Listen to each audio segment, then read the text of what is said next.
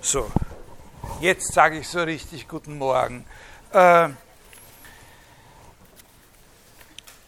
Ontologie, das ist die Sache, wo wir letztes Mal begonnen haben, darüber zu reden, als einen ersten Bereich, wo wir es mit der Philosophie als einer eigenen Wissenschaft äh, zu tun haben. Also die nicht nur sozusagen diese Prinzipienforschung für äh, andere Wissenschaften leistet, sondern sich mit einem eigenen quasi Gegenstandsbereich beschäftigt.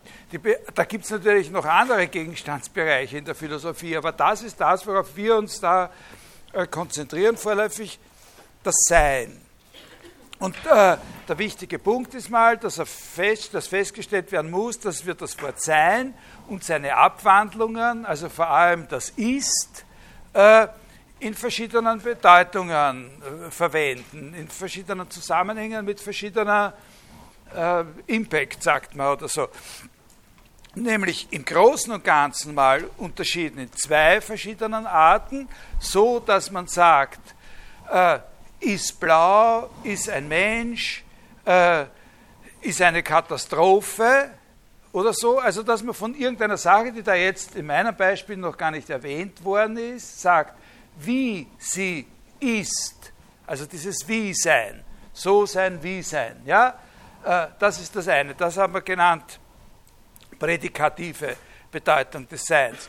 Und auf der anderen Seite steht diese, äh, diese Verwendung, die man in Deutschen auch eigentlich besser ausdrückt mit das gibt's oder das gibt's nicht.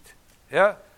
Äh, aber zum Beispiel im Wienerischen, was sich mit dem Deutschen teilweise überlappt, äh, in so einer Phrase wie es wird ein Wein sein.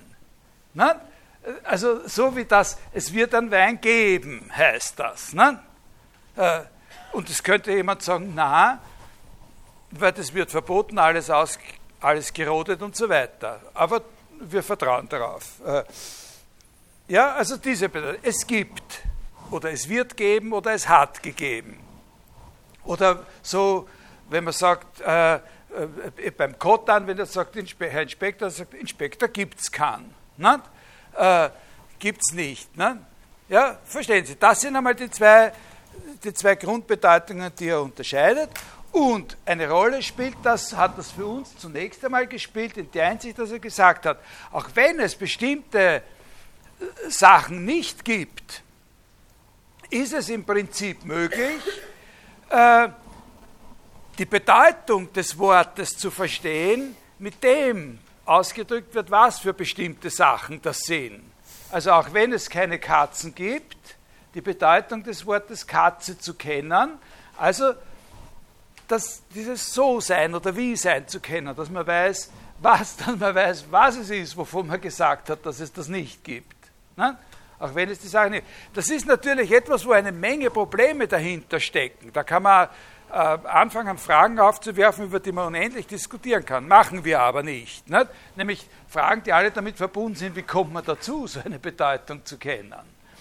Das ist etwas, was wir hier total jetzt mal ausgeblendet haben. Wir haben nur gesagt, er geht davon aus, dass es möglich ist, die Bedeutung eines Wortes, das ein, so ein Wie-Sein ausdrückt, ja, oder So-Sein, zu kennen, auch wenn es so ein Ding nicht gibt bei, auf der Seite des Seins als Existenz, es gibt das, es gibt das nicht, auf dieser Seite hat er die eindeutige äh, Position, dass er sagt, was es primär gibt, also das, was es im eigentlichsten Sinn gibt, und ich werde dann auch noch eine Stelle vorlesen von ihm selber, das sind die einzelnen Dinge. Ja? Also, wenn wir sagen können, das ist ein so und so und das ist kein so und so, dann kennen wir die Bedeutung von diesem Wort so und so. Müssen uns aber nicht darauf festgelegt fühlen, dass es ein so und so auch gibt. Ja? Was es wirklich gibt, sind einzelne Dinge. Und jetzt kommen die nächsten zwei Schritte. Der eine, der sagt, auch so ein so und so, sowas Allgemeines, kann als existierend angesprochen werden, aber immer nur unter der Bedingung, dass es auch wirklich ein Einzelnes, mindestens ein Einzelnes gibt, das ein so und so ist, auf das das zutrifft. Da habe ich Ihnen gesagt, das ist die Spitze hauptsächlich, die er gegen Plato hat. Über Plato reden wir hier nicht weiter, aber Sie wissen, was das für einer war. Der hat ein bisschen vorher gelebt und die haben sich auch gekannt und so. Und äh, ist ein berühmter Mann und viele Leute sagen, der hat die Philosophie erfunden. Und, äh, äh, und der war der Auffassung, dass es äh, sowas, was dieses so und so ist, sowas Allgemeines primär gibt. Und erst in einem nachträglichen sekundären sind die Einzeldinge, die solche so und so sind. Ich habe Ihnen das an dem Beispiel der Gerechtigkeit ein bisschen versucht. Ja? Können Sie sich erinnern? Aber das kann man auch mit anderen Sachen probieren. Äh, nicht nur mit sowas wie mit der Gerechtigkeit. Aber Aristoteles ist nicht dieser Auffassung, sondern Aristoteles ist der Auffassung, okay, ich mache einen Kompromiss mit dem Plato, ich gebe schon zu, dass solches, aber immer nur unter der Bedingung, dass es auch ein Einzelnes gibt, in dem das sozusagen konkret realisiert ist, dieses So-Sein. Ja? Verstehen Sie? Das ist, der, das ist ein Punkt. Das müssen Sie wissen. Und dann habe ich gesagt, die nächsten zwei Schritte. Weil zu diesem Schritt gibt es einen komplementären Schritt. Das muss man auch kapieren. Sozusagen eine Ergänzung dazu. Die andere Seite der Medaille ist, dass es ein Einzelnes, das nur Einzelnes wäre und nicht als irgendeine Art von so und so bestimmbar wäre, auch nicht gibt. Also man könnte sagen, aber das ist nicht, das empfehle ich Ihnen nicht, sozusagen sich wirklich als die letzte Weisheit hinter die Ohren zu schauen, aber man kann es sagen, keins von beiden geht ohne das andere. Na? Aber das ist zu, zu grob gesagt. Sie müssen schon verstehen, äh, dass wir da auf die beiden Seiten hin und her wechseln zwischen diesem So-Sein und dem Existenzsein jeweils auch. Also es kann auch ein Einzelnes, obwohl die Einzelnen das sind, was primär existiert, was im höchsten Sinn, wie er sagt, existiert, was wir letztlich meinen, wenn es darum geht, gibt es das oder gibt es das nicht. Ne? Äh, das ist dann immer ein Einzelnes, was da gemeint ist, dass die auch nicht äh, sozusagen ohne alle Bestimmtheit existieren können. Das ist uns auch irgendwie verständlich. Das ist intuitiv äh, ziemlich eingängig. Ne? Alles, was ist, ist irgendwas Bestimmtes. Ne? Es, kann nicht, es kann nicht irgendwas nur irgendwas sein. Es muss alles irgendwas Bestimmtes sein. Ein so und so oder ein so und so. Verstehen Sie das ungefähr? Das ist sehr wichtig, dass Sie diese beiden, also diese Abfolge von Schritten sehen, die zunächst mal damit endet, dass kein Einzelnes ohne eine allgemeine Bestimmtheit gibt, obwohl die Einzelnen die sind, die primär existieren, und dass es keine allgemeine Bestimmtheit gibt im Sinne des Existierens, wenn es nicht ein Einzelnes gibt, in dem das realisiert wäre. Dann allerdings können wir auch über die Allgemeinheiten sprechen als etwas, was existiert. Ich werde, das klingt jetzt, das letzte klingt vielleicht ein bisschen eigentümlich, aber Sie werden dann sehen an einem bestimmten Punkt heute recht bald, äh, dass man das auch äh, kapieren kann. Also dem kann man auch einen relativ lebendigen Sinn geben, was es heißt, sozusagen als eine Allgemeinheit äh, zu existieren. Und dann haben wir uns zuletzt konzentriert auf diesen einen Punkt, auf diesen einen Teil der letzten zwei Schritte, wo wir gesagt haben, auch das Einzelne kann nicht existieren, ohne etwas Bestimmtes Einzelnes zu sein. Und da habe ich, glaube ich, da bin ich am Schluss so weit gekommen, dass ich gesagt habe, dass, äh, dass ich erklärt habe, ein bisschen angefangen habe zu erklären, was mit diesem Begriff der wesentlichen Eigenschaft gemeint ist. Stimmt das? Habe ich das am Schluss gesagt? Ja? Also eine, die wesentliche Eigenschaft. Und zwar, äh, also das ist sozusagen das Minimum von dem, als was so ein Einzelnes bestimmbar sein muss. Ne? Also das Minimum, was es auf jeden Fall an Bestimmtheit haben muss. Das nennt man wesentliche Eigenschaft. Das ist auch relativ leicht verständlich. Die Formel, die Sie sich merken können äh, dafür ist, das ist eine Eigenschaft von der Art, eine Eigenschaft von der Art, dass das Ding sie nicht verlieren kann, ohne aufzuhören zu existieren. Diese Formulierung stellt eine Verbindung her zwischen unseren beiden ursprünglichen Seiten, ne, zwischen dem So-Sein und dem Existieren. Eine starke Verbindung, nicht? weil es sagt, es gibt ein So-Sein, auf das das Ding, um zu existieren, quasi nicht verzichten kann.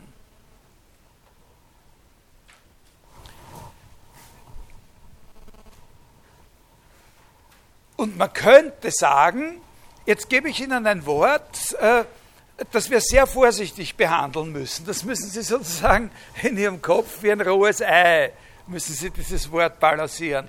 Man könnte jetzt mal versuchsweise sagen, das ist eben das, was die Substanz des Dings ausmacht. das, was es nicht aufhören kann zu sein, ohne überhaupt aufhören, aufzuhören zu existieren. Können wir versuchsweise sagen, das nennt man die Substanz, oder den Kern sozusagen, den substanziellen Kern des Dings. Aber dieser Ausdruck, wesentliche Eigenschaft, äh, ist natürlich ein Allgemeinausdruck, weil das, was diese wesentliche Eigenschaft ist, natürlich für verschiedene Dinge was ganz Verschiedenes ist. Für mich ist es, habe ich Ihnen das Beispiel ja gebracht, ein guter Kandidat zu sagen, dass ich ein Mensch bin ist sowas. Ja? Dass ich ein Mensch bin, ist es. Ich, ich, ich kann, alles Mögliche kann sich an mir verändern, so, so quasi bis zur Unkenntlichkeit.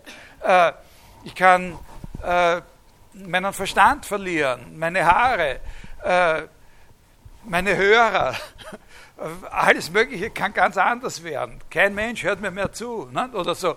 Äh, dann ist alles anders und, und dann kriege ich Depressionen oder was oder vielleicht fange ich an zu jubeln oder weiß man nicht.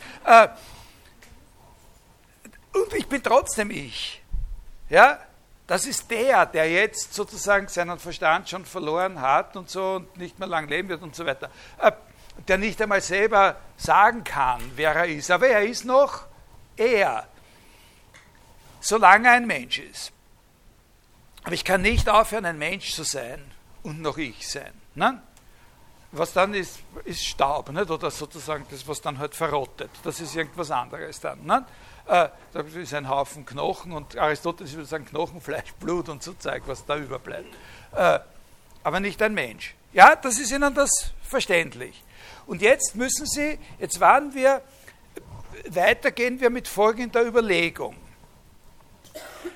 wenn Sie mich da haben und sagen, Mensch ist eine wesentliche Eigenschaft für mich und für meine Katze Munke ist Katze eine Wes meine Katze Munke kann nicht aufhören, äh, Katze zu sein äh, und noch immer sie selbst sein. Meine Katze Munke kann nicht auf einmal ein Plattenspieler sein und noch immer die. Nein, natürlich kann ich auch meinen Plattenspieler Munke nennen, aber das ist was anderes. Da reden wir nur über die. Äh, die, die Sprache, die ich gebrauche. Während jetzt reden wir ja über meine Katze. Ja? Und jetzt könnte man sagen, wenn wir sowas mal haben, dann gibt es auch immer noch was Allgemeineres, auf das natürlich die Definition der wesentlichen Eigenschaft genauso zutrifft. Nämlich in beiden Fällen trifft es zu, dass sowohl ein Mensch zu sein wie eine Katze zu sein bedeutet ein Lebewesen zu sein. Man kann nicht Mensch sein, ohne Lebewesen zu sein, und genauso kann man nicht Katze sein, ohne Lebewesen zu sein. Äh, was zeigt uns das? Das zeigt uns, dass der Begriff wesentliche Eigenschaft, wenn wir ihn so verwenden, dass wir sagen, eine wesentliche Eigenschaft ist nur was, was etwas sein muss, damit es überhaupt noch existieren kann, zu weit gefasst ist. Der ist zu weit gefasst, um dem gerecht zu werden, was wir sozusagen mit diesem Kern der Substanz meinen. Weil ich habe dann, wenn ich eine wesentliche Eigenschaft habe, habe ich immer auch als wesentliche Eigenschaften alles das mit, was noch allgemeiner ist als diese wesentliche Eigenschaft. Ne? Ist, ja, ist ja klar. Ne? Und hier müssen Sie verstehen, dass die Idee, des, ein, ein, eine wichtige Auffassung des Aristoteles das ist, dass wenn wir da jetzt zu einem extra Ausdruck wie wesentliche Eigenschaft oder auch Substanz oder substanzielle Eigenschaft bilden, unsere Absicht ist, das zu erfassen von diesen Allgemeinheiten, was dem Ding am nächsten liegt. Ist ja auch irgendwie klar. In einer bestimmten Weise ist das eigentlich klar. Wir haben nichts davon, wenn wir sagen, wir suchen nach der wesentlichen Eigenschaft von mir, nach dem, was ich nicht aufhören kann zu sein, ohne überhaupt aus der Existenz rauszufallen, und dann sowas zu sagen wie Lebewesen. Wir haben nichts davon, wir haben viel weniger davon, als wenn wir sagen Mensch. Warum? Weil Lebewesen ja auch auf die Katze zutrifft. Ja? Wir wollen aber, wenn wir meine wesentliche Eigenschaft angeben, etwas angeben, was es ausmacht, dass ich eben ein Mensch bin und nicht eine Katze. Ja, das ist ein sehr wichtiger Gedanke. Ich lasse hier noch offen, ich lasse hier offen, obwohl es eigentlich nicht offen ist für Aristoteles. Für Aristoteles ist, ist das eine klare Sache, dass Mensch hier die richtige Antwort ist bei mir und Katze bei der Katze. Ja? Da kann man aber natürlich noch ein bisschen herumdiskutieren. Äh, äh, vor allem bei der Katze. Äh, das wird dann bei der, bei der Katze zu einer biologischen und bei den Menschen zu einer politischen Frage, dieses Herumdiskutieren. Nämlich, man könnte ja zum Beispiel sagen, was ist äh, Siamkatze oder europäisch gefleckte Hauskatze? Was ist da? Nein? Äh, mu, mu, muss die Katze eine Siamkatze wenn eine Katze eine Siamkatze ist, kann sie aufhören, Siamkatze zu sein. Also, das machen wir nicht, das diskutieren wir nicht. Wir bleiben dabei, dass wir sagen, hier ist Schluss, Katze und Mensch sind die richtigen, äh, äh, sind die richtigen Antworten hier und nicht Lebewesen. Das müssen Sie verstehen. Warum nicht Lebewesen? Warum nicht Lebewesen? Weil wenn ich nach meiner wesentlichen Eigenschaft suche, wenn ich darauf eine Antwort geben soll, es besser ist, die Antwort Mensch zu geben, weil ich, natürlich muss ich auch Lebewesen sein, weil jeder Mensch ein Lebewesen ist. Aber wenn ich sage Lebewesen, habe ich nicht etwas, was mich von einer Katze unterscheidet. Das habe ich mit der Katze gemeinsam. Ich will, ich kann aber auch nicht ich selber bleiben und sozusagen Katze werden. Verstehen Sie, das ist der Witz an der Sache. Drum ist das, was Aristoteles sozusagen letztlich mit diesem ungefähren rohes Ei-Begriff Substanz meint oder mit dem Begriff der wesentlichen Eigenschaft, das Unterste, was sozusagen dem Individuum am nächsten ist. Ja? Ja? Ja, ja, auf das kommen wir noch zu sprechen. Auf das kommen wir noch zu sprechen, auf diesen Punkt. Ja, ja, natürlich. Man, man, kann auch nicht ein anderer Mensch werden. Aber von der Seite her sehen wir das jetzt nicht. Im Moment sehen wir es nur von der Seite, von dem einzelnen Menschen her, was der sein muss, damit er noch weiter existiert. Nämlich Mensch muss er bleiben. Ja? Ihre Sache ist eine gute, gute Sache, aber äh, eine sehr gute Sache, für die Aristoteles auch, zumindest in einer gewissen Phase seines Denkens, eine eigene begriffliche Unterscheidung getroffen hat, auf die wir dann gleich kommen. Aber das, was ich bis jetzt gesagt habe, das ist ganz wichtig, ja? Und können Sie das verstehen? Ich gebe Ihnen jetzt noch einen zusätzlichen Begriff dazu, den ich nicht weiter erkläre, bei dem ich mich darauf verlasse, dass Sie ihn so kapieren. Äh, und das ist nur ein Hinweis. Das ist jetzt nicht ein Stück Theorie oder eine Behauptung, das ist nur ein Hinweis, wie Sie sich die Sache jetzt wirklich ein bisschen verständlich machen können. Nämlich, dass Aristoteles sagt, die typischen, die überzeugendsten Fälle von solchen äh, Angaben von wesentlichen Eigenschaften für ein Ding, die typischsten Fälle. Das heißt nicht, dass es nicht Fälle gibt, die man diskutieren kann, die schwierig sind, aber die typischen Fälle, wo man sich das erklärt, ist die Angabe der natürlichen Art, zu der das Ding gehört. Und Mensch und Katze sind natürliche Arten. Ja, verstehen Sie? Und das ist das, das ist das, was hinhaut. Die, Zug, die Bestimmung der natürlichen Art, der das angehört, wenn es eine solche gibt, eine natürliche Art. Weil es gibt ja bei vielen Sachen, über die wir reden können und die existieren und kaputt gehen können und aufhören können zu existieren, keine natürliche Art, der sie angehören. Sondern da kann man dann nur logisch und, äh, und, und, und sozusagen behelfsmäßig sowas Ähnliches einführen. Ne? Zum Beispiel alle Artefakte. Was ist es, was eine natürliche Art auszeichnet? Das ist jetzt das, was wir nicht weiter besprechen, wo ich ja nur den Hinweis gebe. Natürliche Arten haben eben das an sich, dass nach Auffassung des Aristoteles sie sich selbst reproduzieren. Also dieser berühmte Spruch, ein Mensch sagt einen Menschen. Ne? Oder ein aus einem Apfel wird ein Apfel. Äh, das ist das, äh, das ist ein, Kriterium dafür, was eine, eine natürliche Art ist. Ne? Und die Grenzen der natürlichen Art sind eben, zum Beispiel in der Biologie, das, die, die Grenzen, über die hinweg man nicht kreuzen kann. Der, ne? Die Arten. Aber da gibt es natürlich, dann fangen schon die Probleme an. Ne?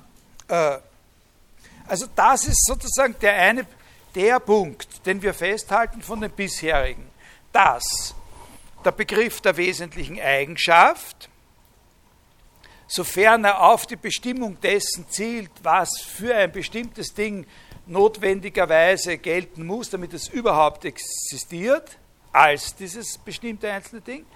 Also, dass dieser Begriff der wesentlichen Eigenschaft nicht zusammenfällt mit der Vorstellung der allgemeinsten Eigenschaft, durch die man dieses Ding bestimmen kann. Da denken Sie immer an diesen Unterschied zwischen Mensch, Katze auf der einen Seite und Lebewesen auf der anderen Seite. Nicht? Weil Lebewesen eben zwar auch was ist, was ich nicht aufhören kann zu sein, aber was mich eben nicht von der Katze unterscheidet und ich kann aber nicht ich selber bleiben und Katze werden. Okay, ja, ist das, äh, ist das verstanden? Und jetzt machen wir einen kleinen Schritt, äh, Schnitt auch, äh, und beschäftigen uns mit einer speziellen Sache, die einen eigenen Namen hat, äh, nämlich mit der sogenannten Lehre von den Kategorien, mit dem Begriff Kategorie, so wie er bei Aristoteles verwendet wird. Und das schließt hier direkt an, denn äh, was damit zunächst einmal gemeint ist, das ist die Art, die Kategorienlehre ist eine Lehre von der Art und Weise, wie Allgemeinheiten als Allgemeinheiten klassifiziert werden können. Also wie alles, was überhaupt so eine Allgemeinheit ist, also was ein wie es ist, ein mögliches wie es ist, ist, wie die klassifiziert werden können. Wir haben ja schon verschiedene Allgemeinheiten kennengelernt. Ne? Also so wie eben Lebewesen oder, oder Katze. Ne? Eine Sache, die wir kennengelernt haben, die die auch zunächst einmal so ausschaut, das wäre seine Allgemeinheit, überhaupt sozusagen die Allgemeinheit schlechthin, äh, der aber ein bisschen einen problematischen Status hat, ist das Wort irgendwas. Ne? Oder so ein Ausdruck wie etwas Bestimmtes. Ne? Weil alles, was ist, muss irgendwas sein. Und da denkt man dann, muss eben irgendwas Bestimmtes sein. Es kann nichts nur irgendwas sein, ohne dass man noch was dazu sagen könnte, was es ist. Ne? Aber dieses irgendwas schaut ein bisschen so aus, als wäre das ne? Das Allgemeinste Allgemeine. Ne? Äh, das ist aber bei Aristoteles nicht so. Wie klassifiziert man Allgemeinheiten? Also eine Sache wissen wir schon, sozusagen, eine Sache wissen wir, dass wir Allgemeinheiten eben nach dem Grad der Allgemeinheit klassifizieren können in so baumartigen Strukturen, nicht? wo Lebewesen genau deswegen, weil es allgemeiner ist, sozusagen unter sich die anderen Allgemeinheiten, Mensch, Katze, Pferd und so weiter hat. Ja? Ist das? Und da steht natürlich noch eine Menge dazwischen, zwischen Lebewesen und Katze und Pferd. Ne? Das ist Ihnen klar. Und womit sich die, Kategor die Kategorienlehre hauptsächlich beschäftigt, das ist die Frage, ob wenn man da sozusagen von unten nach oben geht, also von einem bestimmten Ding oder von mehreren bestimmten Dingen anfängt und jetzt Allgemeinheiten sucht und noch höhere Allgemeinheiten, was ja nichts anderes heißt, als dass man Gemeinsamkeiten sucht. Ne? Weil Lebewesen ist einfach sozusagen eine Gemeinsamkeit zwischen Mensch und Katze und allem möglichen anderen. Aber Gemeinsamkeit nicht in dem Sinn, wie man ein gemeinsames Bankkonto haben kann, ne? sondern Gemeinsamkeit als Allgemeinheit. Ne? Sozusagen. Und äh, gemeinsames Merkmal, sagt man halt. Ne?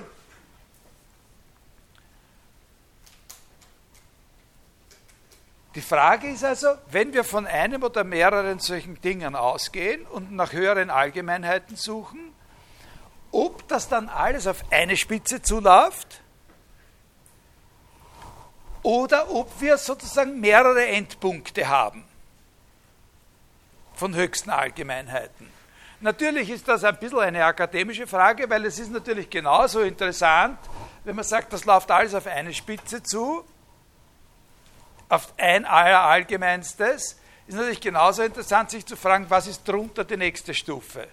Was sind die, die unmittelbar drunter sind? Also wenn alles auf irgendein gemeinsames zulaufen sollte, dann ist sowieso dieses Wort irgendwas ein ganz guter Kandidat. Nicht? Ja? Sowieso. Nicht? Oder sein. Nicht? Sein wäre ein, ein Kandidat. Nicht? Weil alles, was ist, ist. Das stimmt einmal. Na? Das ist ungefähr das Gleiche, wie wenn man sagt, alles, was ist, ist irgendwas. Na? Da hat man noch nichts gesagt. Also, aber auch wenn wir sagen, es läuft alles auf sowas zu, dann ist für uns genauso interessant zu wissen, und was ist das, was unmittelbar drunter kommt? Was ist das nächstallgemeine, wo noch verschiedene sind? Ne? Ja? Also zum Beispiel äh, könnte man sagen, also was sind denn da Kandidaten? Na? Was wären da Kandidaten für solche allgemeine? Bitte? Ja, ja, ja, ja, ja, das ist eine Sache. Aber ein ganz anderer Kandidat von einer anderen Richtung, etwas, was wir bisher gar nicht im, im Visier hatten, das wäre sowas wie, kann man natürlich diskutieren, ich sage Kandidat. Weil sowas dann sagt, alles was ist, muss ja eigentlich irgendwo sein. Na? Also wenn es eine Sache gibt, wenn, wenn wir voraussetzen, dass es eine bestimmte Sache gibt, dann muss sie auch irgendwo sein. Wenn es die Sache gibt, dann folgt daraus, dass sie nicht hier ist, dass sie woanders ist. Na? Also das wäre so ein Kandidat, dass man sagt, eine höchste Allgemeinheit ist, Aristoteles würde sagen, der Ort, das Wo-Sein. Also von der Sorte gibt es mehr. Und die, und, und, die These des Aristoteles ist jetzt ganz einfach die, und da kommen wir jetzt auf den ersten von ihren Pflichttexten, das ist in der, das, da haben wir Ihnen ja einen, einen Scan gemacht, den habe ich jetzt nicht da, äh, aus der sogenannten Kategorienschrift, viertes Kapitel und noch ein bisschen weiter. Ne? Dort, äh, dort sagt er das. Wir diskutieren jetzt nicht, also verstehen Sie, was mit dem Wort Kategorie gemeint ist bei ihm? Höchste Allgemeinheit unterhalb einer gemeinsamen Spitze. Er ist der Auffassung, so eine gemeinsame Spitze gibt es gar nicht, sondern er ist eben der Auf, seine Auffassung ist, wenn man so raufgeht, dann kommt man, egal bei welchen Dingen man anfängt, auf einen von zehn Gipfeln. Es gibt zehn, seiner Ansicht nach. Solche allgemeinste Begriffe, könnte man sagen. Und für uns ist es im Grunde wurscht, ob man dann darüber schreibt, irgendwas oder so. Ja? äh, ist im Grunde egal. Er ist der Auffassung, das sollte man nicht drüber schreiben. Aber Sie sehen, das spielt keine Rolle, weil es bleibt immer interessant, ist nur, was sind diese zehn? Ne? Ja? Haben Sie es? Ja, ich glaube schon, dass man das verstehen kann. Und da haben Sie also eben die ersten zwei Texte, die Sie lesen müssen, die Ihre Pflichtlektüre sind, die sind extrem kurz, weil der eine, der hat, glaube ich, drei oder vier Seiten, der Scan aus der Kategorienschrift und der Scan aus der Topik, der hat überhaupt nur eine Seite, glaube ich. Aber die müssen Sie lesen. Und ich sage Ihnen aber auch heute was dazu. Ich lese es Ihnen auch vor. Haben Sie schon, wer hat das schon gelesen? Na, wäre natürlich toll gewesen, wenn Sie diese Wahnsinnsaufgabe, diese Wälzer von insgesamt vier oder fünf Seiten schon bewältigt hätten. Äh, also was sagt er da in dieser, Kategorie, in dieser Schrift äh, über die Kategorien, viertes Kapitel? Er sagt Folgendes. Das lese ich Ihnen jetzt nur vor, da habe ich eben, wie gesagt, kein... Oh, das heißt, oh ja, ich habe sogar ein Bild dazu. Aber das ist nur die Liste als solche, nicht der Text. Sie haben dann ja auch diese Liste, was ich, was ich Ihnen jetzt zeige, das haben Sie ja auch äh, auf dem Moodle. Also ganz links K, das ist diese Liste. Ich, ich lese Ihnen das vor. Jedes ohne Verbindung gesprochene Wort jedes ohne Verbindung gesprochene Wort, also wenn man einfach nur so ein Wort hinhaut, bezeichnet etwas. Und zwar entweder, und jetzt haben Sie eben diesen Sinn, ne, dass, jetzt kommen zehn Möglichkeiten. Jedes Wort, das wir überhaupt verwenden und das überhaupt eine Bedeutung hat und etwas bezeichnet, das bezeichnet auf jeden Fall etwas, was unter eine von zehn Rubriken fallen wird. Möglicherweise auch unter mehrere von diesen zehn, natürlich. Ne? Nämlich eine Substanz oder eine Quantität oder eine Qualität oder eine Relation oder ein Wo-Sein oder ein Wann-Sein oder eine Lage oder ein Haben oder ein Wirken oder ein Leiden. Also manche von denen kann man gut zusammenfassen, zum Beispiel die letzten zwei, Handeln und Leiden, Aktion und Reaktion, wo und wann, Ort und Zeit, nicht? alles was ist, ist irgendwo, alles was ist, ist zu bestimmten angebahnten Zeiten, alles was ist, hat eine bestimmte Größe oder, oder jedes Wort bezeichnet eben eine Größe zu haben. Also das, das ist jetzt, jetzt habe ich einen kleinen Fehler gemacht, aber das werde ich gleich äh, reparieren. Äh, äh, hat eine gewisse Beschaffenheit, ja, wie Sie gesagt haben, das ist Qualität, oder äh, steht in gewissen Beziehungen zu anderen. Ja, da gibt er dann Beispiele. Substanz, das ist das oberste, Usia. Also das Usia wäre dann eben nicht nur irgendeine Beschaffenheit, sondern so eine wesentliche Beschaffenheit. Substanz ist zum Beispiel ein Mensch, ein Pferd. Ein Beispiel für Quantitatives ist ein drei langes. Ein Qualitatives heißt ein weißes. Ein relatives das Doppelte oder das Halbe. Äh, oder ein Wo auf dem Markt zu sein, ein Wann gestern und so weiter. Lage liegt, haben er ist bewaffnet, wirken, er schneidet, leiden, er wird geschnitten. Ne? So, äh, ja, also das ist mal eine Behauptung. Wir beschäftigen uns überhaupt nicht damit, ob das jetzt wirklich äh, äh, argumentierbar ist, dass er da mit diesen zehn Sachen. Wir beschäftigen uns damit, was er im Prinzip damit alles gemeint haben kann. Es kann eine ganze Menge Verschiedenes mit dieser Sache gemeint sein. Ein Hinweis, den er gleich äh, sozusagen selber gibt, jetzt muss ich mal suchen, wo ich da, äh, äh, da weitermachen soll. Ein Hinweis, den er, den er selber gibt, gleich ist, dass er sagt, jedes ohne Verbindung gesprochene Wort bezeichnet entweder. Also, das ist eine erste Möglichkeit, sich diese Sache verständlich zu machen. Das ist einfach eine Klassifikation der Wörter nach ihren Bedeutungen. Ne? Könnte man sagen. Also dann ist es mehr Grammatik eigentlich als äh, Philosophie. Also das würde dann darauf hinauslaufen, dass man sagt, jedes Wort ist entweder ein Eigenschaftswort oder ein Lokaladverb oder ein Temporaladverb oder und so weiter und so weiter. Ne? Äh, die verschiedenen Dimensionen, in denen wir Aussagen über die Dinge machen, und das braucht, wenn man es so betrachtet, überhaupt noch nichts über die Existenzweise der Dinge selbst zu sagen. Das braucht mit Ontologie, müsste das noch nichts zu tun haben. Man könnte aber die Sache auch auffassen, dass sie eine Aufzählung verschiedener Arten des Seins ist. Also was etwas sein kann. Ja? Sie können auch seine Beispiele so lesen.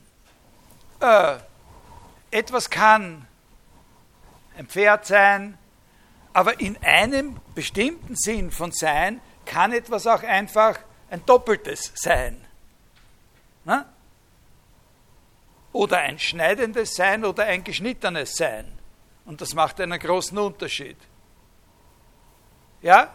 Verstehen Sie das ungefähr? Na, lassen Sie mich noch eine Sache sagen. Ein gutes Beispiel, an dem wir uns da heute noch ein bisschen entlang äh, wursteln können, um das zu verstehen, ist, wenn man an diese Spiele denkt, äh, Scharadenspiele im, im, im, weitesten Sinn, äh, wo zwei Leute, wenn sie eine 20-stündige Zugfahrt gemeinsam absolvieren müssen, Eisenbahnfahrt und ihnen Fahrt wird und alle Zeitungen schon gelesen sind und auch alle Schlager aus dem äh, Dings da, aus der Konserve, dann sagen, da spielen wir halt was und dann spielen sie dieses Spiel, dass die eine Person sich ausdenkt, sie ist irgendwas und die andere muss draufkommen, was sich die erste Person ausgedacht hat, indem sie nur Fragen stellt, die man mit Ja oder Nein beantworten kann. Das kennen sie alle. Nicht? Denk da was aus, was du bist und ich fange dich jetzt an zu fragen. Da kann man alles Mögliche sein. Ne? Da ist es zum Beispiel möglich, dass man sagt, ich bin ein, dass man sich ausdenkt, ich bin mein eigenes Auto. Aber wenn man gefinkelt ist, kann man sich natürlich auch ausdenken, ich bin ein Doppeltes. Ja? Oder ich bin eine Vorlesung. Oder man kann sich auch denken, ich bin die Vorlesung, die wir gestern alle miteinander gehört haben. Ne? Ja? Also man kann sich alles ausdenken. Wenn es darum geht, was man sich ausdenken kann, kann man fast alles sein. Ja? In dem Sinn, dass man dann sagt, ja, du hast mich erwischt. Ne? Und daher, wenn, er, wenn man anfängt zu fragen in so einem Spiel, fängt man ja meistens an, mit solchen Allgemeinheiten zu fragen. Bist du ein Lebewesen? Bist du ein unbelebtes Ding? Bist du was Abstraktes? So, solche Sachen fragt man ja. Ne? Manchmal fragt man auch, gibt es dich wirklich? Oder so. Ne? Das ist schon was, was uns dann mehr interessieren würde. Aber das muss gar nicht sein. Ja? Das könnte auch gemeint sein. Ne? Dass das einfach eine Liste ist, die einem hilft, die ersten Fragen zu stellen. Na? Ja? Die ersten, die ersten, die möglichen ersten zehn Fragen bei so einem Spiel. Was ist Ihre Frage?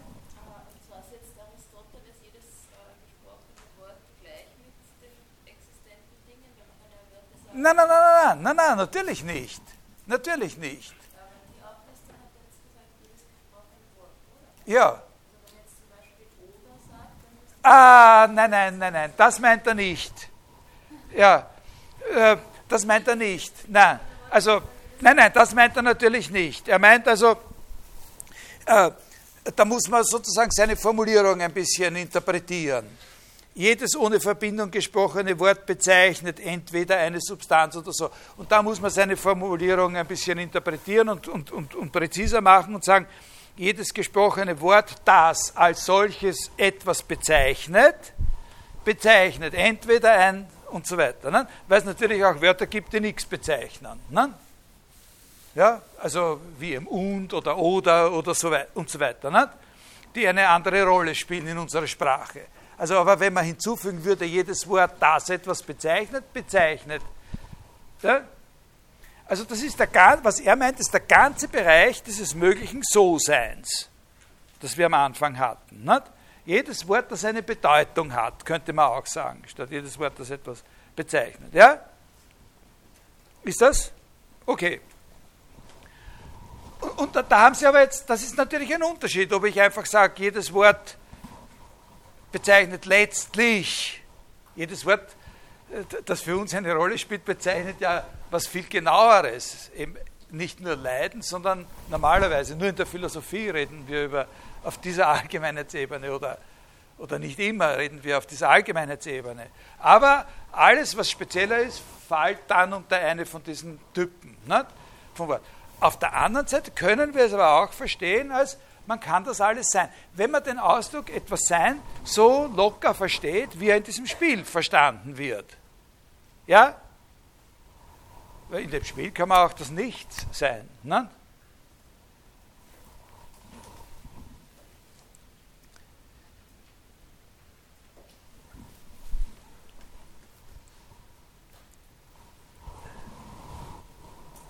Das Interessante ist an dieser Sache, äh,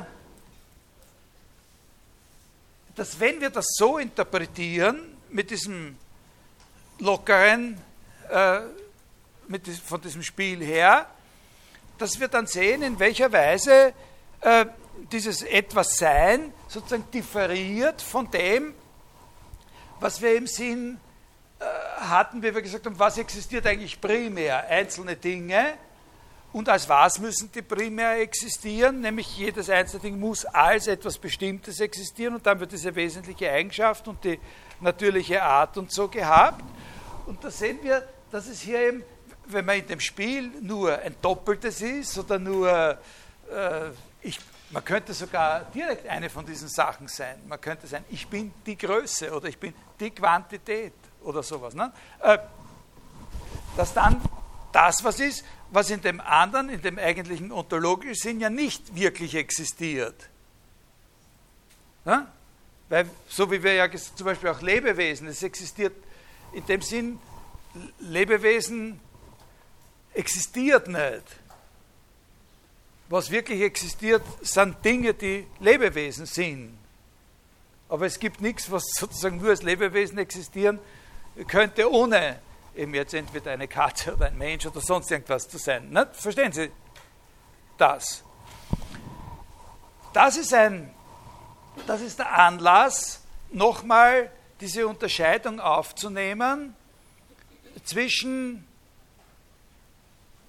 dem primären Existieren der Einzeldinge und dem, was man sagt, dass eben auch was Allgemeines existieren kann, wenn ein entsprechendes Einzelnes existiert. Ja? Dafür hat Aristoteles einen eigenen Ausdruck und das ist der Ausdruck abgetrennt existieren können. Also griechisch heißt das das Choriston. Also im stärksten Sinn von existieren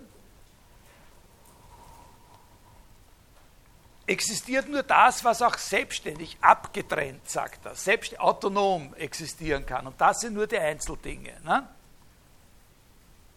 Die Allgemeinheiten, aber weil es Katzen gibt und weil es unter den Katzen die Katze Munke gibt oder weil es einen bestimmten Menschen gibt, deswegen existiert, aber eben nicht abgetrennt,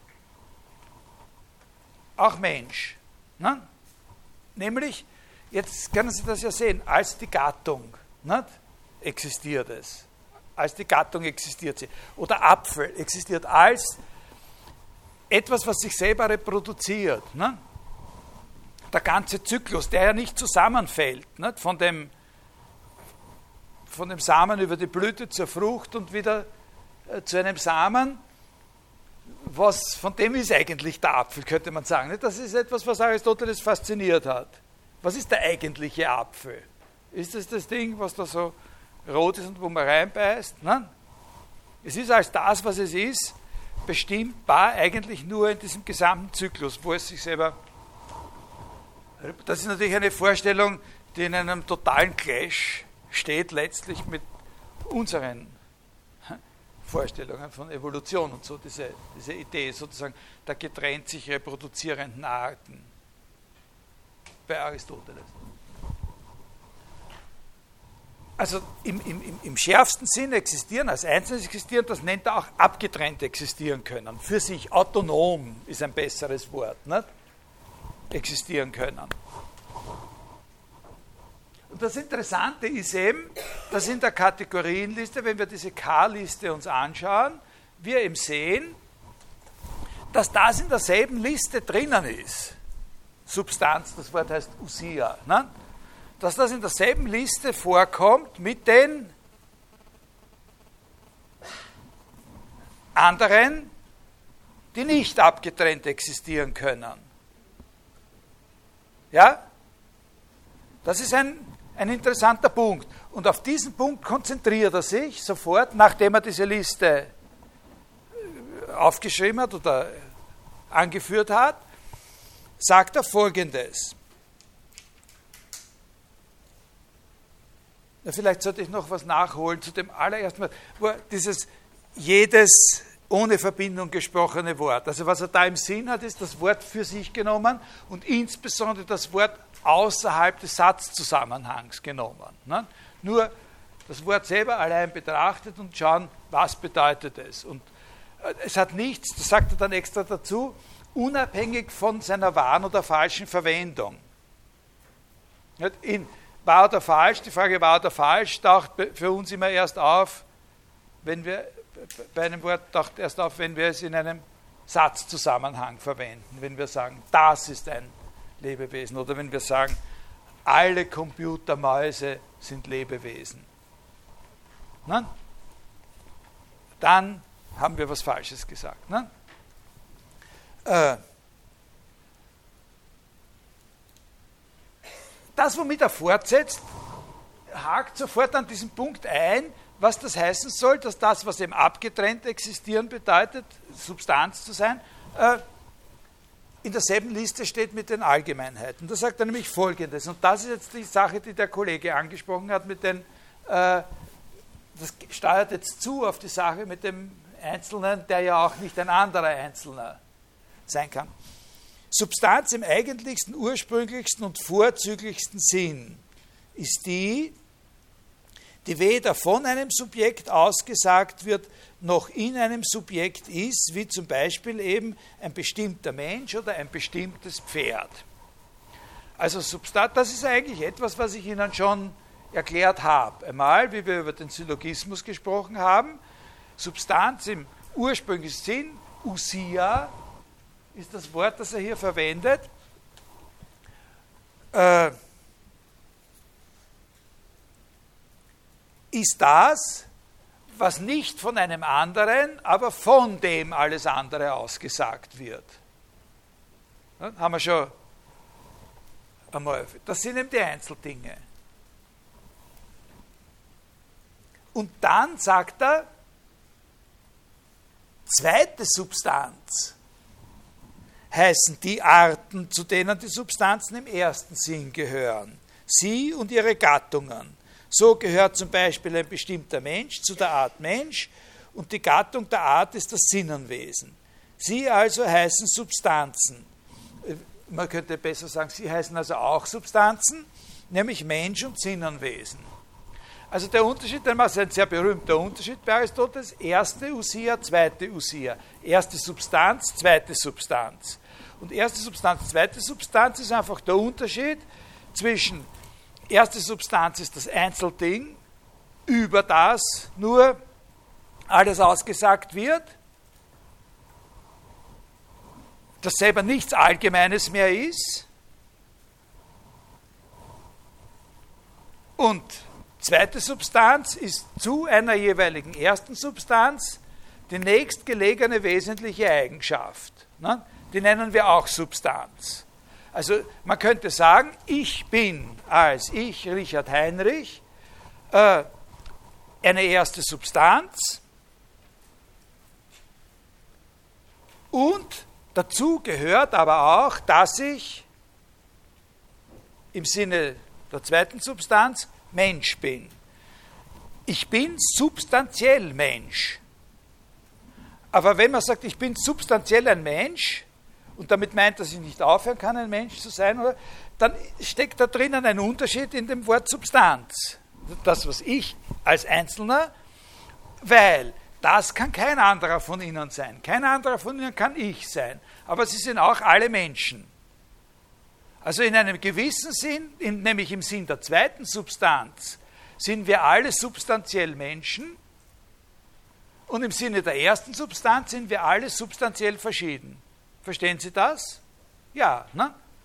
Mensch ist das Nächste über mir als Einzelwesen, was auch über andere gesagt werden kann und wodurch auch andere substanziell bestimmt werden können.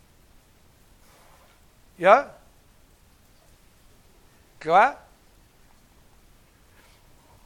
Und jetzt kann man sehen, dass wenn er hier oben hinschreibt Usia, in dieser Kategorienliste, in der, in der Liste der höchsten Allgemeinheiten, und dann gibt er diesen Unterschied zwischen erster Usia und zweiter Usia an, dass da ein Problem ist weil ja die erste Usia in der einen Bedeutung von Substanz das etwas ist, was in dieser Liste gar nicht aufscheinen kann, weil es ja nicht etwas ist, was eine höchste Allgemeinheit ist, die mir über etwas anderes sagt, sondern weil das das jeweilige Einzelne ist. Ja, ist das verständlich? Also die Erklärung, die er da gibt über den Unterschied von erster und zweiter Usia, die, wenn man die ernst nimmt, würde die ja sagen, aha, das heißt also, wenn du hier in dieser Liste der höchsten Allgemeinheiten das Wort Usia hast, kannst du eigentlich nur die zweite gemeint haben. Nein? Verstehen Sie das? Ja? Weil ja die erste gar keine Allgemeinheit ist. Das ist sehr wichtig, dass Sie das, äh, das kapieren dass das, was im engsten Sinn, im, im, im schärfsten Sinn, wie er sagt, Substanz ist, das, was auf jeden Fall sein muss, damit irgendwas anderes sein kann, das kann nicht eine Allgemeinheit sein. Das nennt er erste Usia. Und das nächste, was kommt, als was das auf jeden Fall auch bestimmt werden können sollte, das nennt er auch Substanz, aber das nennt er zweite Substanz. Ist es, haben Sie es Glauben Sie, haben Sie es verstanden? Hat es jemand definitiv nicht verstanden und kann eine, eine Frage stellen? Es ist auch möglich, dass man es so verstanden hat, dass man überhaupt nicht mal eine Frage stellen kann. Aber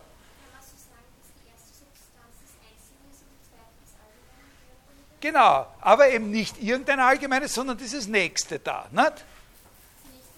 Das nächstliegende wesentliche Allgemeine oberhalb von dem Einzelnen als Einzelnen. Nicht? Also das Beispiel, halten Sie sich an dem Beispiel, was ich gesagt habe, wir alle sind substanziell Menschen. Aber wenn wir das sagen, haben wir das Wort substanziell im Sinne der zweiten Substanz verwendet. Wir alle sind substanziell jede was anderes. Oder man würde sagen, wer anderer. Und das ist der Sinn der ersten Substanz. Ja?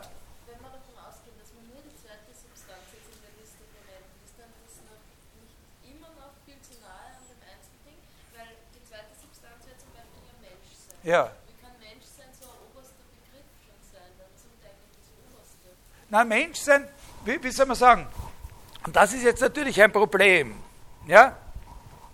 Äh, da, da, sprechen Sie schon, eine, das ist schon eine, eine richtige Frage, die Sie da stellen. Oberster Begriff ist eben nicht Menschsein, sondern oberster Begriff ist Substanz.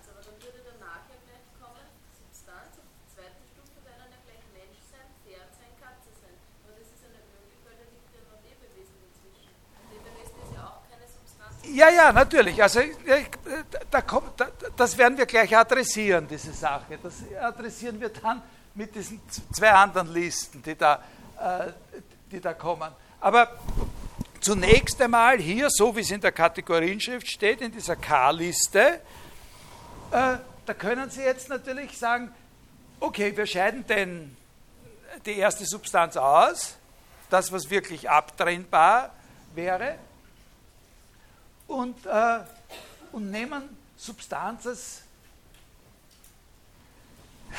wie soll man sagen, Usia, wie das da oben als erstes steht, ist sozusagen der allgemeine Begriff für das Allgemeine. Weil das ja verschiedene, nicht Lebewesen ist was anderes als Unbelebtes. Oder man könnte, eine Frage, die ganz interessant wäre, wäre zum Beispiel, ob man dann auch sagen könnte, es ist ein Artefakt. Ja? Da würden Sie das gut, äh, gut sehen. Ne? Ein Artefakt ist eben keine natürliche Art, kann aber sozusagen eine Antwort auf die Frage sein, was ist dein Wesen? Und dann würde man sagen, mein Wesen ist kein selbstständiges Wesen zu haben, sondern nur etwas Hergestelltes äh, zu sein. Und mein eigentliches Wesen liegt also in der Idee von dem Verwendungszweck, den ich habe, den der gehabt hat, der mich hergestellt hat. Aber natürlich kommt man auch drauf, dass man dann, äh, wenn man das angibt, natürlich dann Qualität vor allem. Da hätte man dann Sachen, die eigentlich genauso gut unter Qualität gehören, nicht? was in Bezug auf ein Ding eine bloße Qualität sein kann, die es auch nicht haben könnte, kann in Bezug auf ein anderes Ding seine zweite Substanz sein. Das ist so eine Frage, die Sie hier berührt haben, auch ein bisschen. Verstehen Sie? Ja? Okay, also, aber fast alles kann man zumindest besser ansprechen, wenn man dann diese anderen Listen sich, äh, sich anschaut. Worauf ich Sie jetzt aufmerksam machen wollte, ist nur, dass er da in der Kategorienschrift unmittelbar nach der Liste diese Unterscheidung von erster und zweiter Substanz macht. Er sagt nicht, er sagt nicht, das ist sehr, sehr interessant, dass er dort nicht sagt, was ich Ihnen jetzt gesagt habe, dass das eigentlich nur die zweite Substanz sein kann, die da gemeint ist. Das sagt er dort nicht. Jetzt mache ich Sie noch auf eine Sache aufmerksam, äh, nämlich ein Wort, präsentiere ich Ihnen noch. Ich habe Ihnen jetzt ein paar Wörter. Was waren denn die wichtigen Wörter, die wir heute? Wir haben gesagt, das Wort Kategorie, nicht? Das müssen Sie ungefähr klären können, was Kategorien heißt. Das ist unter Umständen etwas, was nicht mit einem Satz zu beantworten ist, die Frage. Aber Kategorien sind die höchsten äh, Begriffe, unter die alle Allgemeinheiten klassifiziert werden können. Das ist eine ordentliche Antwort, nicht? Eine mögliche Antwort. Was ist eine Kategorie? Das sind die höchsten Begriffe, unter die alle anderen Begriffe klassifiziert werden können. Das ist so. Äh, ein anderes Wort, das ich Ihnen an den Kopf geworfen habe, wo ich gesagt habe, mit dem muss man sehr, sehr vorsichtig sein, ist das Wort Substanz. Ja? Hier in dieser Übersetzung wo, wo, da, wo die ich Ihnen vorgelesen habe, wo Substanz im Eigentlichen ist, das Wort, das damit übersetzt wird, das Wort Usia. Das Wort Usia kann man aber auch anders übersetzen. Das hat eine bessere Übersetzung in Wirklichkeit als Substanz, nämlich Wesen. Aber das lassen wir jetzt nochmal dahingestellt. Und jetzt äh, habe ich gesagt, gebe ich Ihnen noch ein, ein Wort. Ja? Äh, und das ist das, das ist ein Wort für das, was bei der Bestimmung der ersten Substanz so das Entscheidende ist. Die erste Substanz ist das, worüber alles ausgesagt wird und was nicht selbst von einem anderen ausgesagt werden kann. Und das legt uns nahe zu sagen, die erste Substanz ist das, was allem anderen zugrunde liegt. Das Unterste, was zugrunde liegt. Und alles ist schon drüber, wird drüber gesagt. Was immer nur das zugrunde liegende ist. Wenn Sie jetzt mir eine Fußnote erlauben, das, was auch der Grund dafür ist, dass im Syllogismus sozusagen keine solchen Eigennamen oder Namen für einzelne Dinge vorkommen können, weil es immer nur in der Rolle vorkommen kann, dass etwas darüber gesagt wird und nicht verwendet werden kann, um etwas über etwas anderes zu sagen. Und daher kann es nicht seine Stelle vertauschen und daher kann es da nicht. Ne? Das zugrunde liegende. Und das griechische Wort für das zugrunde liegende, die wirklich, das ist auch wirklich die Übersetzung, ist das Wort Hypokaimenon, das darunterliegende. Und jetzt, bitte?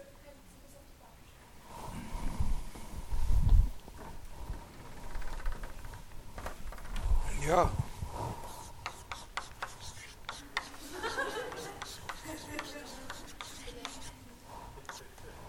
Äh, oder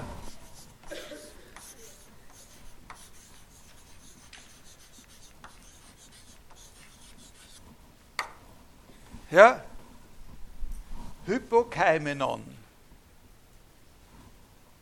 Ja, von Keistai liegen oder sitzen und drunter das, das zugrunde liegende, ja, das Hypokaimenon.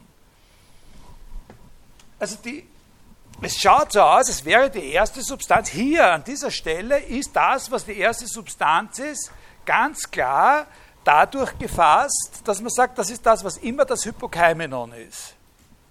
Und natürlich ist das Wort Hypokaimenon, und darum habe ich gesagt, das Wort Substanz müssen Sie sehr vorsichtig in die Hand nehmen, weil nämlich Substanz in Wirklichkeit eine, eine Übersetzung von, von Hypokaimenon ist. Substanz. Ne? Aber der Begriff, also Substanz ist in Wirklichkeit, wenn man hier so eine Übersetzung nimmt, wird mit dem Wort Substanz werden zwei verschiedene Worte übersetzt. Das Wort Usia und das Wort Hypokaimenon. Und das ist ein Problem. Das ist eine Schwierigkeit. Damit, aber das werden Sie noch einmal, da reden wir jetzt noch. Ja, 20 Minuten haben wir noch, da reden wir noch kurz drüber. Ja? Natürlich kann auch eine zweite Usia logisch gesehen die Rolle eines Hypokaimenon spielen. Man kann zum Beispiel über die Menschen, über die Menschen sagen, dass sie Lebewesen sind. Das ist sozusagen relativ. Aber das absolute Hypokaimenon, das was immer nur Hypokaimenon ist, nicht, weil man kann über die Menschen kann man sagen, dass sie Lebewesen sind, dann sind sie so quasi in diesem einen bestimmten Satz, wo ich das behaupte, ist Mensch das Hypokaimenon. Und über die Menschen wird gesagt, dass sie Lebewesen sind.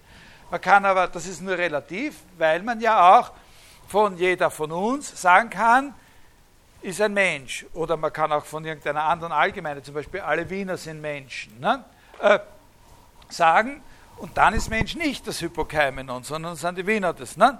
Und das, was sozusagen immer nur Hypokaimenon ist, das, was immer das Unterste ist, was nie über was anderes ist, das sind eben die Einzeldinge, die ersten Substanzen. Ja? Ein bestimmter Mensch, ein bestimmtes Pferd, Sokrates. Ja? Oft als Beispiel dann. Ne? Ja? Das ist ein, äh, ein wichtiger Punkt. Und jetzt spielt es eine große Rolle, dass Aristoteles diese Unterscheidung von, jetzt sind wir ein bisschen, werden wir ein bisschen lockerer, jetzt beschreibe ich Ihnen mehr nur die Sache so mit ein bisschen mehr Distanz, dass Aristoteles diese Unterscheidung von erster und zweiter Substanz eigentlich nirgends mehr verwendet. Außer an dieser Stelle hier, die ich Ihnen vorgelesen habe. Das ist eine Unterscheidung, die in der Geschichte der Philosophie eine große Rolle spielt und äh, früher war das, ich weiß nicht, heute ist das vielleicht gar nicht mehr so. Also früher, zu meiner Zeit, wo ich studiert habe, war es nicht möglich, ein Philosophiestudium abzuschließen, ohne dass man die Frage halbwegs ordentlich beantworten konnte, ohne dass man verstanden hat, was der Unterschied von erster und zweiter Substanz bei Aristoteles ist. Heute ist das perfekt möglich. Aber für Sie ist es gut, wenn Sie es für die Prüfung zu dieser Vorlesung wissen. Äh, das Interessante ist, dass er diesen, äh, diesen Unterschied so in der Form später nie wieder gemacht hat. Und um uns das sozusagen vor Augen zu führen, habe ich diese zwei anderen, die habe ich da nicht ausgeführt, T1 und T2. Das ist die Stelle in der Topik. Da habe ich eine, da habe ich das mit, glaube ich, oder? Hoffentlich. Ja, genau. das ist diese Stelle in der Topik, wo wir da auch den Scan auf dem Moodle haben. Das ist im ersten Buch äh, der Topik und da, und da wiederholt er diese Aufzählung der Kategorien. Ja? Gattungen der Prädikationen, also ich habe gesagt, prädikatives Sein ist dieses So-Sein, zehn.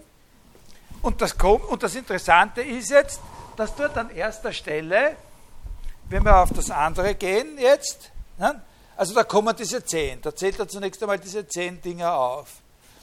Und dass er da an erster Stelle eben nicht hinschreibt Usia,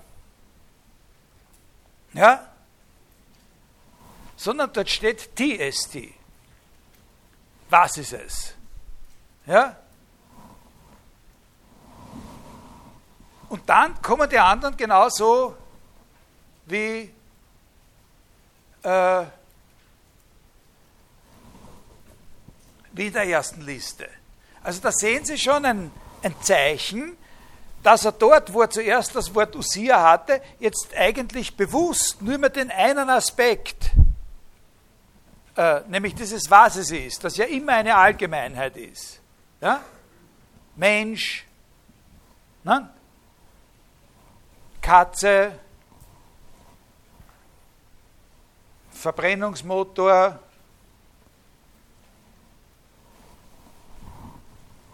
Bankkonto. Aber man könnte natürlich auch allgemeiner sein. Nicht? Lebewesen, Artefakt, Fantasiegebilde. Ja, das sind so Antworten. Ja? Aber ist nicht jede der anderen neun Kategorien auch eine Kursier quasi, weil es ja Allgemeinheit ist? Ja, ja, genau. So, genau. So. Der Text an der Stelle geht so weiter. Aber wo, wo ist er? Achso, das ist ein PDF, genau. Dann geht der Text so weiter. Es ist aber von selbst klar, dass der Ausdruck, der das Was es ist, bezeichnet, eben manchmal eine Substanz bezeichnet, manchmal eine Quantität, manchmal eine Qualität. Steht genau das, sagt er selber, was Sie gesagt haben. Ne? Das heißt, das Interessante ist, dass in Wirklichkeit könnte man sagen, man könnte das auch anders aufzeichnen und sozusagen dort, wo bei T1 was es ist, steht, ja, haben wir unten die ganzen anderen. Ja? Und es wäre schöner, wenn ich die Liste T2 jetzt nicht daneben geschrieben hätte, sondern seitlich verschwenkt. Ne? Dann würde man das genau sehen, dass das, was es ist, sozusagen selber ja, äh, Usia-Quantität. Ja? Das ist auch ungefähr das, was ich Ihnen vorher schon mal gesagt habe, was für die eine Sache einfach eine Qualität ist, die sie haben kann oder nicht haben kann, für eine andere Sache das sein kann, was sie wesentlich ist. Ja? Verstehen Sie, was ich meine? In Wirklichkeit ist es so, dass man, eben da hat man das, was es ist, und, und drunter die anderen Sachen, Quantität, Qualität, aber was die anderen Sachen sind, die auch noch drunter sein können, können auch Fälle von, was es ist, sein. Ne? Und daher wäre es nett, wenn man das so rechtwinkelt, also wenn man, wenn man da hier T1 hat und ich schreibe hier,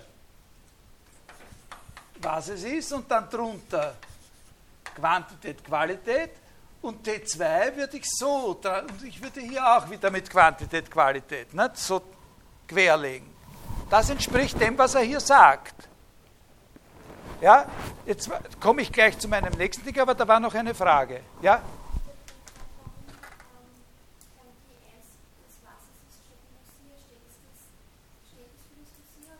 Natürlich steht es schon noch immer dort, wo Usia gestanden ist, daher heißt es noch dasselbe. Aber es heißt nur mehr die zweite. Das ist der Punkt. Ne? Die erste ist jetzt weg. Also in einer gewissen Weise könnte man sagen, er bereinigt hier etwas, was er eigentlich schon in der Kategorienschrift hätte klarstellen sollen, weil es kann ja nur die zweite dort gestanden haben, weil die erste Usia ja gar keine Allgemeinheit ist. Wir kommen nicht zu der ersten Usia, wenn wir da hinaufgehen. Ne? zu immer höher. Verstehen Sie? Also ist das hier in einer gewissen Weise klarer. Ja, da macht er etwas klar, was er der, in der Kategorienschrift sich noch nicht klar gemacht hat. Und jetzt kommen wir zu dem Punkt von dem Kollegen äh, von Ihnen. Warum stehen die dann darunter? Da gebe ich Ihnen jetzt einfach nur eine Antwort. Ja? Ich erkläre es Ihnen nicht weiter. Ich hoffe, dass Sie es sofort verstehen. Denken wir wieder an das Spiel zurück. Ja? Dieses, ich denke mir was aus und Sie versuchen herauszubekommen, wer oder was ich bin. Wir haben bisher eigentlich nur einen, einen ganz bestimmten Aspekt von dem Spiel besprochen, nämlich was ich alles sein kann. Ja? Und dass ich im Grunde alles sein kann, wenn ich will, und, und, und, und, und sozusagen, dass das so überhaupt keine ontologische Bedeutung hat. Ich kann auch etwas sein, was es eben selbstständig nicht geben kann. wer dieses Spiel spielt, spielt aber nicht so. So gewinnt man dann nicht, so kommt man nicht drauf, wenn man nur so spielt, dass man da von oben nach unten geht. Sondern man stellt ganz andere Fragen. Man stellt nicht nur die Frage, was bist du und bist du ein Lebewesen oder nicht und dann bist du ein Zeugetier oder nicht oder so, sondern man stellt ja ganz andere Fragen. Was stellt man für Fragen? Wo bist du? nicht die Frage, was bist du, sondern wo bist du? Man stellt die Frage, lebst du noch? Hast du gelebt? Ja? Und da geht es gar nicht darum, also das sind Fragen, die sich nicht darauf richten, wer oder was er ist, direkt, sondern die versuchen, das, wer oder was er ist, sozusagen von außen einzufangen. Und in dem Sinn sind sie natürlich schon selbstständig. Ja? Ist das klar? Also das sind Bestimmungen, die sozusagen neben dem, was es ist, auch interessant sind, um herauszufinden, um welches Ding es sich handelt. Weil jedes Ding, weil wir annehmen, dass jedes Ding, das es wirklich gibt, irgendwo ist, an einem bestimmten Ort im Raum. Mit Dingen, die es nicht wirklich gibt, ist das natürlich was anderes. In dem Spiel kann man auch etwas sein, was es nicht wirklich gibt. Nicht? Darum bist, bist du vielleicht etwas Eingebildetes, ja? oder so, dann hat es keinen Sinn, mit Wo-Fragen weiterzumachen. Aber unter bestimmten Umständen hat es mit Wo-Fragen und Wann-Fragen und so, ja? Oder geschnitten oder nicht geschnitten, bist du der Chirurg oder der Patient oder so. Ne? Äh, verstehen Sie das? Ist das? Ja, jetzt sage ich Ihnen nur, nur mal, diese Dinge sind dazu da, Warum erzähle ich Ihnen das und warum überlegt er sich das? Die, ich vor allem erzähle Ihnen diese Dinge deswegen und so auch relativ genau und mit den Schwierigkeiten, damit Sie eine Vorstellung davon bekommen, um was für Arten von Fragen es da geht in dieser Ontologie-Sache. Nicht, damit Sie die grundlegenden Probleme lösen, die damit noch verbunden sind und nicht, damit Sie äh, so quasi da jetzt aus dem Stand Spezialisten wären für diese Dinge, sondern dass sie eine Vorstellung davon bekommen, worum es da geht. Also, dass sie wissen, was Kategorie ist, dass sie eine Vorstellung davon haben, was der Unterschied ist zwischen, wie sich der Unterschied auswirkt zwischen dem Einzelding, dem Allgemeinen, dass es, worin das Problem mit dem Wort Sein besteht, zumindest mal bei Aristoteles. Dass das Wort wenn jemand sagt, diskutieren wir über das Sein, nicht die einzige Reaktion, die sie zur Verfügung haben, ist zu sagen, oh, Sein. Nicht? Alles ist. Oder so. Ja, tiefer Gedanke. Nicht? Oder so. Äh, sondern dass ein bisschen was Bestimmteres in, in, in die Hand kriegen. Drum erzähle ich Ihnen das. Und jetzt erzähle ich Ihnen nur noch ein, zwei Anhängsel an diese Sache, die, die, die Ihnen sagen, wo die ganz großen Schwierigkeiten hier liegen. Ja? Und wie das aber das ist jetzt nur mehr so eine kleine Geschichte. Und, äh, aber es ist wichtig, dass man es weiß. Was können wir hier feststellen? Wir können feststellen, dass sich aus dieser, im Übergang von der Kategorienschrift zu diesen anderen zwei Listen in der Topik die Dinge auseinandertrennen ein bisschen. Dass die eigentliche Frage nach dem, was im primären und wie er in der Kategorienschrift sagt, im ursprünglichsten und vorzüglichsten Sinne Substanz ist, hier in der Kategorienlehre einfach nicht mehr behandelt wird in den Listen T1 und T2. Die ist da weggefallen. Man kann das auch so ausdrücken, dass man sagt, da ist nur mehr von der zweiten Usia die Rede. Ja? Und die Frage des Verhältnisses von erster und zweiter Usia wird hier nicht mehr behandelt. Ja? Die kommt nicht vor. Das Wort kommt nicht vor und es wird auch die Sache nicht behandelt. Ja? Das heißt, man kann das so ausdrücken, dass bei Aristoteles eine Klärung stattgefunden hat, dass die eigentliche Frage des Seins eine ist, die nicht unbedingt mit der Frage der Allgemeinheit der Sprachlogik sozusagen, der Kategorien zu tun hat. Dass die Frage der Kategorien eine ist und dass die Frage, was ist jetzt letztlich das Sein, was bedeutet es zu sein im Unterschied von nicht zu existieren, in eine andere Disziplin gehört. Ja? Insofern ist das eine Bereinigung. Und das ist auch wirklich der Weg des Aristoteles. Es trennen sich diese Überlegungen, die mehr mit dem Allgemeinen, mit der Sprache, mit der Aussage zu tun haben, etwas über etwas aussagen, von den Überlegungen darüber, was das Sein im schärfsten und stärksten Sinn eigentlich ist, äh, also mit, von diesen Fragen, die das betreffen. Das trennt sich voneinander.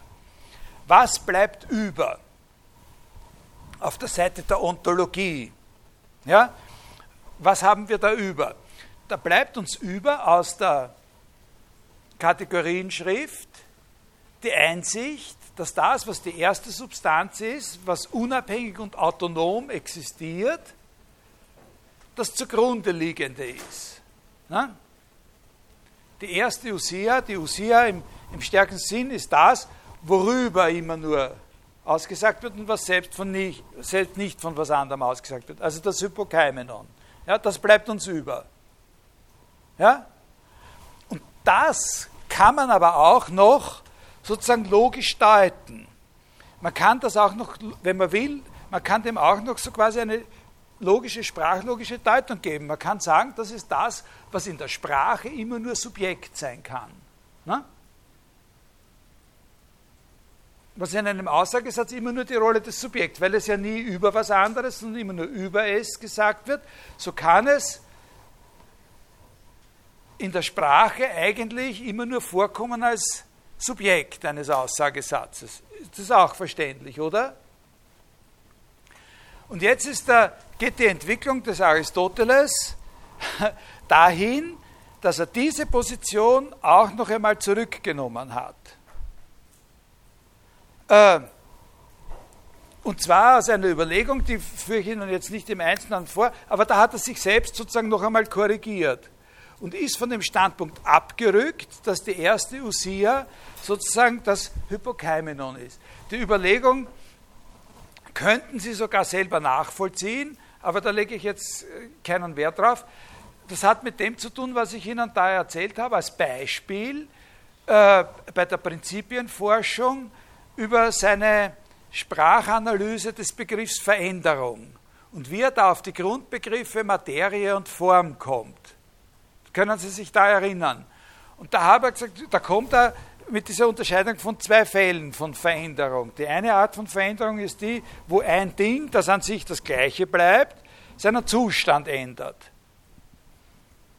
Und da können, da können wir sagen, das eine, dieses Ding ist das Hypokeimenon, das zugrunde liegende, die, oder Usia, da fällt das zusammen. Die Usia und das zugrunde liegende fällt hier zusammen und es gibt die Gegensätze. Es wird von schwarz zu weiß oder von warm zu kalt oder umgekehrt. Und dann hat er aber auch noch den anderen Fall, wo ein Ding zu existieren aufhört. Und da sagt er, gibt es auch ein durchgehendes zugrunde liegendes, das kann aber nicht die Usia sein, weil das Ding nicht weiter existiert. Und da das sagt er, das ist die Materie.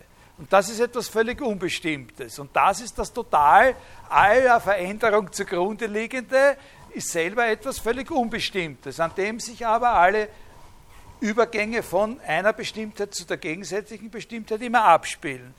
Und dieser Gedanke ist es, der es ausschließt, dass die erste Usia Hypokaimenon ist. Weil das wirkliche Hypokaimenon, das letztlich allem zugrunde liegende Materie, eben etwas Unbestimmtes ist. Und wenn wir die erste Usia wollen, dann wollen wir aber etwas, was als dieses Einzelne das Bestimmteste von allem ist. Also wie gesagt, das müssen Sie jetzt nicht, äh, nicht unbedingt, äh, das ist nicht Prüfungsstoff, das erzähle ich Ihnen, damit Sie wissen, wie sich die Sache da entwickelt hat. Und da kommt jetzt der Punkt mit Ihrer Frage. In der Metaphysik, also jetzt äh, haben wir die Schriften, die wir jetzt besprochen haben, sind alles Schriften, die eigentlich in den Bereich Logik, Sprachlogik gehören. Die Kategorien und auch die, die Topik in einer gewissen Weise. Aber Sie haben gesehen, dass in der Kategorienschrift eine ontologische Frage aufgeworfen wird, mit diesem Unterschied von erster und zweiter Usia. Und dann haben wir gesehen, dass in der Topik sich diese Fragen trennen, säuberlich getrennt werden. In der Topik bleibt nur die Kategorienfrage über und die eigentliche Seinsfrage wandert woanders hin. In die Metaphysik. In die Metaphysikvorlesung. Und in der Metaphysik stellt er sich die Frage, was kann denn die erste Usia sein, wenn sie nicht das zugrunde liegende ist? Da stellt er sich wirklich, da gibt es dieses berühmte Kapitel Zeta, das gehört zu den ganz schwierigen Texten, das sind echt, da kommt man auch nicht endgültig drauf, was er da wirklich gemeint hat, aber äh, er stellt sich dort die Frage, was ist die Usia? Und zwar genau in dem Sinn, der hier dann in Vergessenheit geraten ist, weil das nicht mehr behandelt wird. Ja? Und da gibt er eine Antwort darauf, die sehr eigenartig ist, äh, schwer zu verstehen und auch noch viel schwerer zu verifizieren. Also es ist schwer zu verstehen, was er meint und es ist auch und noch viel schwerer zu sagen, ist das jetzt okay oder nicht. Da hat einen also er verwendet dort einen Begriff, der der ist ja missverständlich, den muss man qualifizieren. Er verwendet da den Begriff Eidos.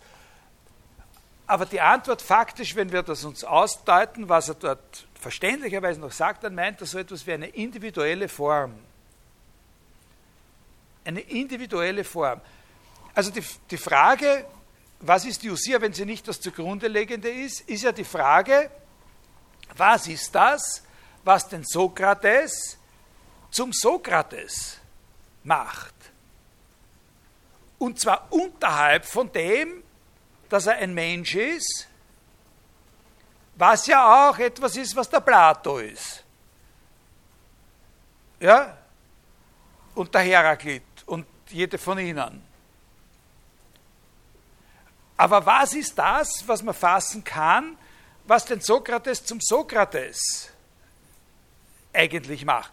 Und da sagt er, und da verwendet er den Begriff Form, obwohl aber Form ja eigentlich immer was Allgemeines ist. Also eine Form kann ja übertragen werden von einer Sache, das ist das Wesentliche an dem Begriff Form, dass es übertragen werden kann.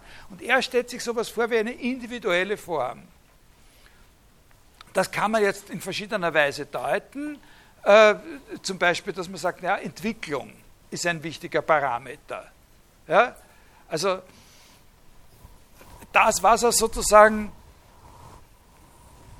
das, was ihn, von, was ihn als inneres Prinzip dieses Individuums, dieses Einzelnen, ja, sozusagen seine eigene, mit keiner anderen verwechselbare Entwicklungslinie haben lässt. Seine unverwechselbare Lebensgeschichte oder so. Aber eben das Wesentliche davon, nicht die Akzidenzien, dass man sagt, niemand anderer, es war nur ich, der von diesem einen Ziegelstein getroffen worden ist oder sowas. Also, äh, es hätte auch ein anderer.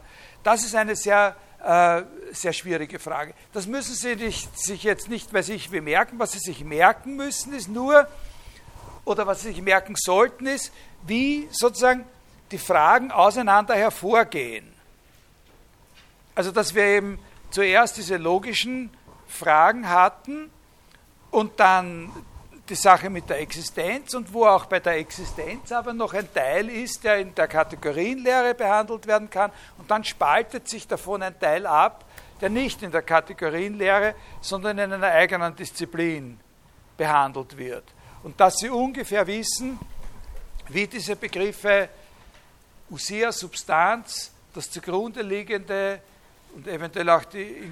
Aber es reicht sozusagen zu wissen, dass bei Aristoteles der erste Zugang auf diese erste Substanz der Gedanke des zugrunde liegenden ist, das Hypokaimenon. Ja? Und dass es dann bei ihm sozusagen noch eine Reserve dagegen gibt, einen Vorbehalt dagegen, der von dieser Sache mit der Materie herkommt. Ne? Dass das, was äh, aus dieser Physik, naturphilosophischen Sicht, das letztlich allen zugrunde liegt, etwas Unbestimmtes ist. Und darum kann es nicht die Antwort auf die Frage sein, was ist dieses Einzelne, weil das Einzelne das Allerbestimmteste immer ist. Ne? Schwierig. Ne? Aber ich hoffe, ich habe Ihnen auch ein bisschen klar machen können, wo die Grenzen liegen zwischen dem, was dann so schwierig ist und dem, was man noch einigermaßen verstehen kann. Also eben diese Sache mit den Kategorien und die besondere Rolle, diese, diese Drehrolle, die da der Begriff Usia spielt, nicht? am Anfang. Und vor allem, dass sie sich an diese Möglichkeit erinnert, dass man bei den zweiten, bei den, bei den Listen T, T1 und T2, da diese, das so einschwenken kann. Dass einerseits, und dass man sich das dadurch erklärt, dass das bei T1 sind das alles Fragen, die man stellt, von außen sozusagen, wo ist es und so weiter, aber nicht bei, bei der anderen, das es ist selber alles dieses Verschiedene sein kann, was nicht nur von außen seine Bestimmung ist. Es kann auch etwas selber ein Ort sein. Es kann auch etwas selber der Stephansplatz sein. Und es kann sein, dass eine Sache, die überhaupt nicht der Stephansplatz ist, eben genau dadurch gefunden werden kann, dass sie am Stephansplatz ist ist. Das ist dieser Unterschied da, nicht? zwischen T1 und T2.